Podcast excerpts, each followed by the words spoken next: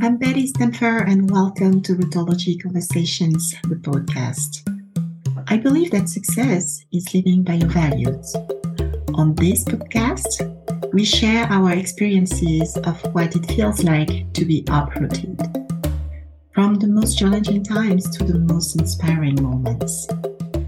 I'm originally from the Ivory Coast and have been uprooted several times throughout my life. So I have created Rootology Conversations as a resource for people like me to feel seen, heard, and supported. This is a continuation from episode one. This is a four part interview, and this is part two.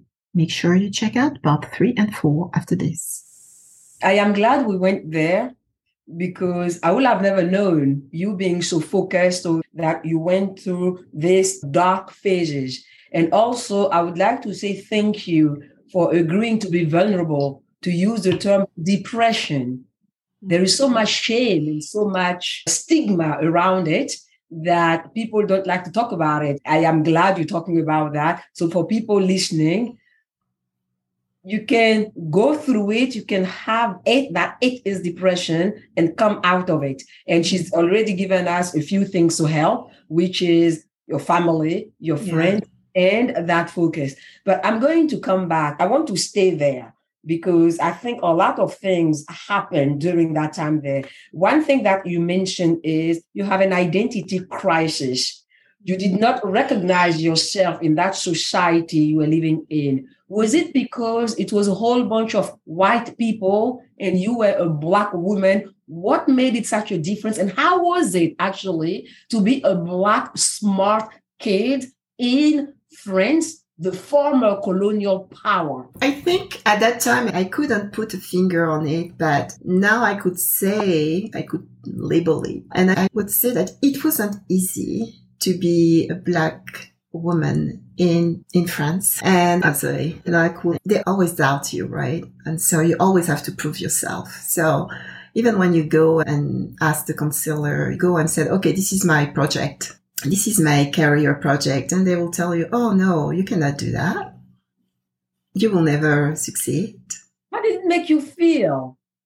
For me, at that time, I was kind of, it's not the Betty you know today, right? Very kind, nice. you have to tell us about the Betty. I was a rebel, you know. And if you tell me I cannot do it, I'll show you that I can. So okay. basically, when I was in 12th grade, I just told the teller, I said, you know what? I'm not your daughter. If your daughter failed, that's her problem. I can Whoa. succeed. When I was in class préparatoire, it was the same thing. They told me, oh, you need to ask for the authorization to redo your last year because with your grade, you're going to fail. And I said, no, I'm not going to fail. And I'm not going to ask for a redoublement, which is a repeat. Yeah. I either get the, the exam or I don't. And if I don't, I will just go to the university and do the, the classic program there. And so I got my exam. They were really pissed because some of the other kids that were preferred didn't get the exam and I got it like the first time taking the exam. But I, and that's the thing. I'm sorry to interrupt here. Mm-hmm. Here is a young yeah, after prepare, usually you 20, 21 ish mm-hmm. around that. I was 20, away yeah. from away from home, smart. How did you feel when they were pissed that you, the black kid, passed the exams and those white boys didn't? How did it make you feel? Well, I said I show you I can do it, right? I always keep my promises. So, well, I did it. I was proud for who I was okay. proud for my okay. parents. I was proud for my country. Okay. Uh, we like it or not, we we are basically ambassadors of our country when we leave our country to go to some other places. So for me, it was also some kind of pressure, right? Because you have to be the best of yourself and you have to show that you can do it. But what was the most difficult thing is that with this environment, it's very difficult to be yourself, to be accepted for who you are. You always have to show like a facade. And that was not who I was. And one of my my values is authenticity. And each time I have to do something different, it will clash. And so basically I try to be honest with who I was. And, and sometimes I just wanted to be free and I didn't think I was free there. What I, are the things that you felt of clipping your wings, your wings or wanted to clip your wings? Tell me about that. Wow, you've said a lot. You said it was difficult to be yourself. What mm-hmm. is that self that it was difficult to be? And what made it difficult to be that self? Mm-hmm. And what was trying to clip your wings? France is a country of freedom, right? That's how they like to label them themselves. However, it's a country of assimilation. So if you're not white, you cannot assimilate. And being a black girl was a problem. It was a problem in the sense that they want everyone to fit in. And I talk about being a black girl, but it's the same thing for white folks that are not entering the mold the society is expecting you to. So for me, it was somewhere difficult because I had to act a certain way, which was okay because acting wasn't quite difficult for me, you know, just because I'm very curious and I observe a lot. I could morph into whatever was necessary. And like I said, if I have a goal in mind, then I'll do what I have to do to reach that goal.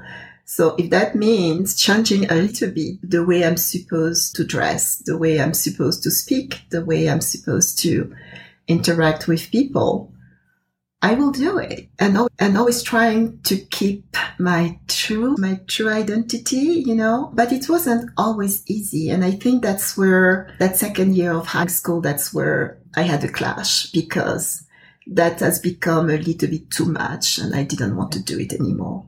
Okay. Tell me, give us a very example about when there was, I'm going to use the term dissonance. You were willing to do your part in the acting, in the uh, even change the way you speak and all. Tell me what happened when you were trying to do that, and then your whole background, where you know you didn't.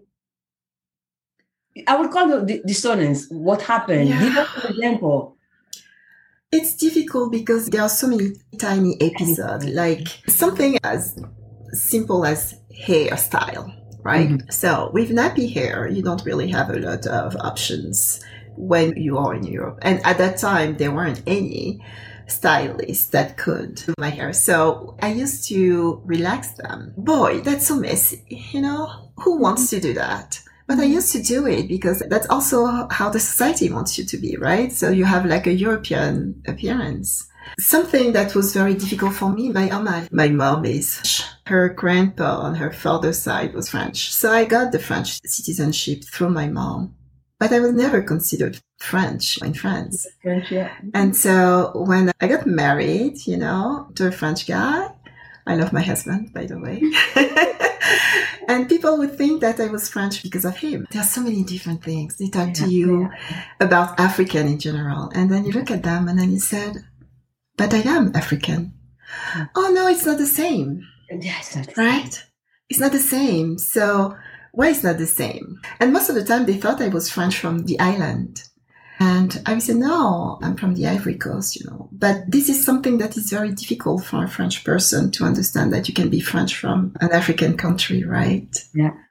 But there are so many things, like at school, because you're an African student, they think that you're not good enough. For example, when I was in 12th grade, in France, they have levels for the same program. They will have a class that will have the best of the best. And then, the, and so mm-hmm. I was in the last one, right? Because I mm-hmm. was coming from the Ivory Coast. There were things like that. And the other thing, when I was in entering school, I was the only black woman and black student in the program. And you couldn't miss a class because they already know you're missing when you're here, they see you. When you're not there, they know you're not there. So there is no rest, if you will. You always have to watch what you're doing. At some point, you are invisible to them because you are black, but mm-hmm. on some other end, it look like you're into a glass jar mm-hmm. where everybody is seeing you. It's like, you know, who that who am I? Am I visible in the glass jar or invisible? And as a young, you started to be like a young adult. What did you learn from that? What kind of muscles did you develop? Because I am going to take the plane in a few minutes from France to the US. So, what kind of muscles, what kind of skills, what kind of, how did you cope? If um, you sit down and you say, okay, here I am, I have my PhD. Between the year I came here to my PhD, here are the three things that I have learned that have strengthened me to prepare me for the American experience because that mm-hmm. one there I want to hear more about. Yeah, for me it was I would say resilience. Okay. Resilience is what can actually characterize me. It's curiosity. Again, that word. Yeah, being curious. Being curious. And I can say today that curiosity is what helped me a lot. Okay. Because it's easy to be very judgmental and block yourself, you know, you mm-hmm. close yourself and then you don't actually mm-hmm. move, but just go and explore what's new. And it's, and that's what really carried me. So actually talk to me about that curiosity. When you're being unfair, what are you curious about? When you're being treated not fairly? what are you curious about? What were you trying to learn? Tell me that curiosity in that specific. Yeah. I would say when you're treated unfairly, you basically have several ways of reacting to that, right? You mm-hmm. can, like I said, close yourself, but then if you close yourself, you won't be able to evolve. So you will stay where you are. Or you can acknowledge that's a fact, right? So what do you do with that? And I guess one way for me, for instance, of dealing with that is being upfront. So I know I'm black. I know I'm a woman. I know my worth. And I think that curiosity is oriented in the sense that what does the other person in front of me think or what make them react this way? And asking that question help you make some distance in, in some of the events and situations, uh-huh. take some distances. And I think that is the curiosity that helped me doing that. But the way I've reacted is that I will be upfront. Like, example is when you're looking for an apartment. So I will call and ask the landlord, do you still have that apartment? I say yes. And I said, oh, by the way, I'm a black woman, an African black woman is it a problem? Because I don't want to waste your time and I don't want to waste my time either. I'm not going to come and visit you. So I've been very blunt, tell people, is it a mm. problem? And they will say, oh no, that's fine. Or, you know, they will just hang up and the phone and that's it, you know.